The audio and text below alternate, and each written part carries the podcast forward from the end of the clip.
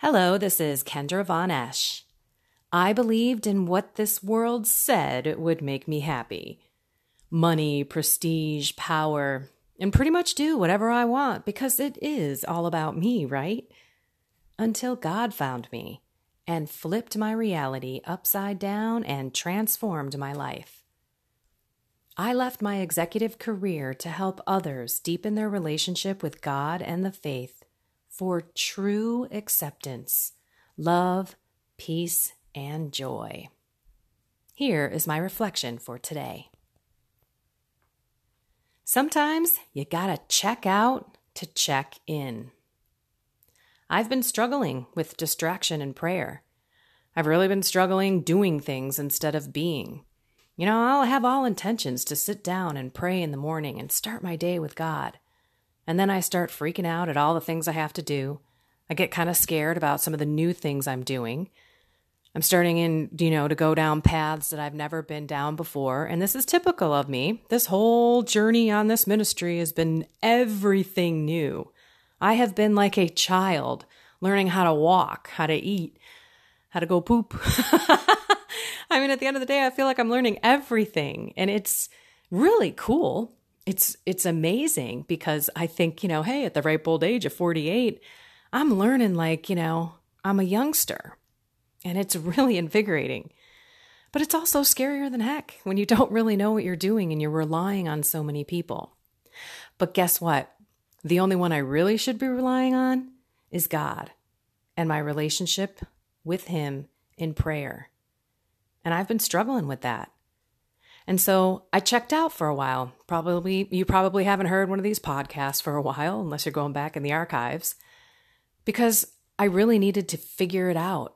I needed to disconnect from the stress of this stuff that I was in the midst of and this productivity and connect with some spiritual friends, which I haven't seen or heard from in a while because I have been in the work mode so much, you know, producing things, etc. And I haven't seen my family, I haven't connected with anyone. And yet over the past couple weeks I have, and that has made such a difference. Because when you can share your your journey with somebody else who knows exactly what you're talking about, has been there, done that, maybe many times, you don't feel alone. And you feel okay. And you feel you know you feel supported but there's also some real practical advice that you can receive real practical resources that you can receive from these people. Oh have you checked out this? Have you checked out that? Have you checked out this? And it's amazing because if you don't have these conversations nobody knows what you're struggling with and nobody can help you. So, yeah, there's the spiritual companions who are phenomenal. And I am so happy that I took the time out to actually meet with some of them in person. And I've got a few more of you on my calendar that I'm hoping to meet soon. But then on the other side, it's God that's the most important. And that was where I was struggling, focusing. I would, you know, open up my laptop, look at my inbox, all of the lovely emails that you get. And I know a lot of you are out there with all these nice spiritual reflections, the daily readings, the saint of the day, you know, all the different things that come in your inbox, and probably, you know, 20 for me, 25 maybe. Sometimes it's overwhelming. And then I felt myself just going through it reading it, listening to it. You know, before I was done or when I was done, it was just a checkbox activity. I recited the rosary. I recited my St. Bridget prayer. I read the scriptures. And I, you know what? At the end of the day, I was zooming through them and I wasn't stopping. I wasn't listening. I wasn't hearing things that I should have been hearing through the scripture. You know, when you take time to read it, I was just zipping through it. That is not prayer. God says, you can keep that, honey. I don't need that kind of a relationship. You know, you don't fake it. You don't just zip through the stuff. Before you know it, all of a sudden you're you're at the Hail Holy Queen at the end of the rosary and you're like, "Uh, what? I don't even know what mysteries I we did today, you know?" So that is not what God wants. God wants our time and he wants our love. It's all about love. And if you can't quiet your mind and go somewhere and share how much you love with God, God doesn't want your cruddy prayers. I don't know what any other way to say it. He doesn't want that. stuff. You can keep it. You know, you want someone giving you lip service, telling them they, oh, yeah, yeah, I love you, honey. You know, I mean, I, I, remember there was a couple that I knew. They would hang up the phone every single time. Love you, bye. Love you, bye. Love you, bye. Well, does it have the same meaning anymore when you say it like it's, you know, just a closing to a conversation? So that's what happened. I had to check out to check in. And this morning, holy moly, I went to Mass and I had the most amazing experience. I honestly felt God in ways that I haven't in a, in you know quite a few weeks. And then I went to confession. It's this beautiful, beautiful church that has confession every single day. It's awesome. And had the most incredible conversation with the priest behind that screen. He was basically reiterating what all my spiritual companions were saying. We're human. There's not one person that doesn't struggle with distraction. But I also know that we can fix that. There are methods, and you need to practice controlling your mind. And you can. And you don't have to be a cloistered nun to do it. it's fairly logical and it's fairly simple. You just have to commit to practice that method. And I have quite a few because I started digging into the saints and I started, you know, watching all these amazing things through resources on distracted prayer. And there's a ton of stuff out there, and you're going to find what works for you. But I'm going to share those. I'm actually going to be putting together a workshop um, this this summer. I think you know nothing's more distracting than summer. It seems like you're not nearly as focused on God. I mean, heck, half the parishes have summer hours. I mean, Jesus doesn't take a vacation. Our lives don't take a vacation from Him. So Let's try to go deeper with him this summer. Maybe you've got a little bit more free time, or it's not as structured of a routine, and you can whip open a book while you're at a son's, you know, baseball game or tournament and you're in between games or whatever you have going on, taking that vacation. Why don't you get a spiritual book? There's ways, again, that we can teach ourselves how to have a better relationship with God.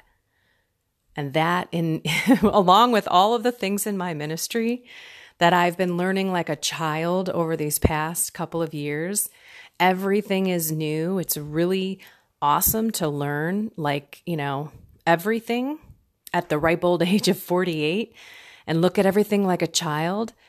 But I'm also, you know, scared. And how is this going to get done? And who's going to help me? And yet, silly wabbit, God has provided me everybody and everything in my ministry since I started this. Silly wabbit. Trix are for kids. I don't know why I went off on that. But I do I feel like a silly rabbit for for thinking that. I know the answer. God is it. So, check out in order to check in. If you guys are out there wigging out, panicking. You, you don't have time for anybody, but maybe it's your work. Maybe it's, you know, maybe you're a caregiver and you're only giving yourself to other people. Um, maybe you're an at home mom or homeschooling. you got a bunch of kids running around and there's been no time for you to check out in order to check in with God. You need to make that time. So, one thing I'd love to ask all of you today I know it's a Friday night. Um, maybe you're heading out for a glass of wine or something with some friends, or you're just going to have a, you know, nice evening with your family or buckle down with a movie, maybe a spiritual book. just take a moment and if you can, physically go to a church. I don't care what religion you are, no religion, if you can go to a Catholic church and sit down, hopefully it's open, sit down in the front of the altar, in front of the tabernacle, or better yet, if your Catholic church has a adoration chapel, has an adoration chapel, go there because you will be sitting in front of the Blessed Sacrament in a totally different experience, of mm-hmm. course. Oops, sorry, just a reminder coming up. And guess what that reminder is? It's my 30 minute reminder that the chaplet is to be recited at three o'clock. yes, I put prayer reminders in my phone, one method to remind me about keeping God in front of me all day, throughout the day.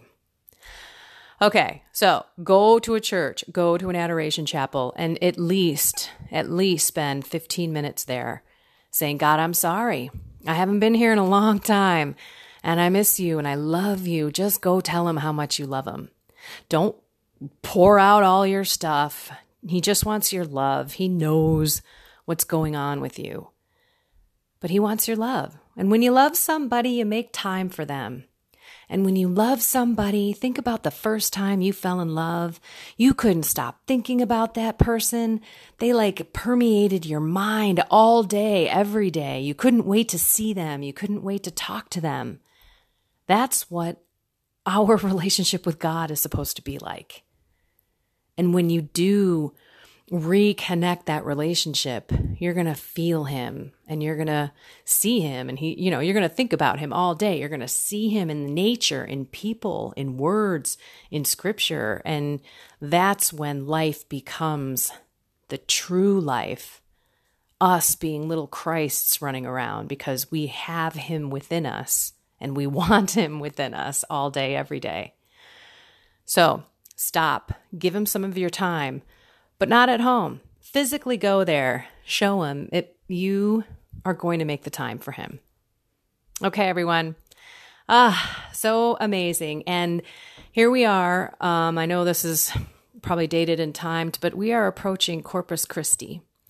And this is a beautiful time in the church where we celebrate the Eucharist, the body, blood, soul, and divinity of our Lord down here on this earth, where we can bring him into our body spirit, mind, and soul, and have Him grow in us really seriously, physically, mentally, spiritually, and transform us from within. It's the most amazing thing, and why daily Mass is such a awesome, awesome gift. We can receive the Lord every single day. And I don't mean to make those who can't make Mass every day feel bad, but it is an awesome thing. And if you haven't gone to daily Mass before, try to squeeze that in. You can probably find a church that has one at night or at noon by your office. And again, in the morning, some uh, some parishes have mass at six o'clock, six thirty, so you can tuck it in before you commute into the office if you have that issue. Go to masstimes.org. You can find most uh, updated times for masses. But do me a favor, if you find a location, go to their website and check their bulletin. Go to the bulletin. You're going to get the most up to date information on Mass Times there. Not even the website. Sometimes they don't update that. And masstimes.org sometimes doesn't get updated either. So just a heads up.